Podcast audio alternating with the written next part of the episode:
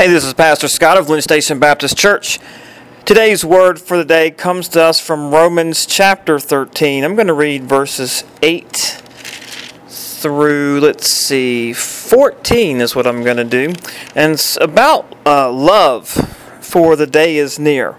And I know that love is a problem that we have, sadly, in our congregations today. We, for some reason, we we hit the first commandment love the Lord your God with all your heart, your mind, your soul, and your strength.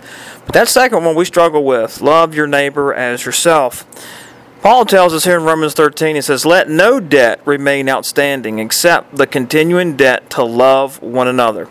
For he who loves his fellow man has fulfilled the law. The commandments do not commit adultery, do not murder, do not steal, do not covet, and whatever other commandment there may be are summed up in this one rule Love your neighbor as yourself.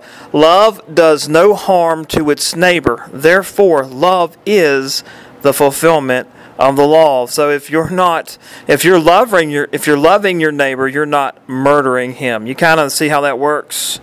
And do this, the Bible says, and do this, understanding the present time. The hour has come for you to wake up from your slumber because our salvation is nearer now than we when we first believed. The night is nearly over, the day is almost here. So let's put aside the deeds of darkness and put on the armor of light. Now that's a very interesting verse there because this was written to Christian believers. These these are believers, these are church members, these are not unbelievers. And he's writing this to Christians. Always remember that when you read your New Testament.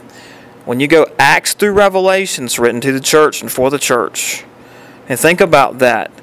He's telling believers to take off acts of darkness, put aside these deeds of darkness. In other words, quit screwing around, quit sinning, quit this intentional stuff, and put on the armor of light.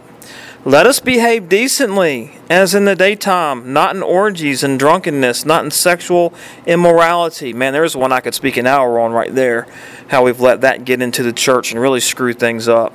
And debauchery, not in dissension and in jealousy. Rather, clothe yourselves with the Lord Jesus Christ, and do not think about how to gratify the desires of the sinful nature. So let me encourage you today, brother, sister, walking in the grace of Jesus don't think about how you can gratify your sinful nature. Put that stuff to death.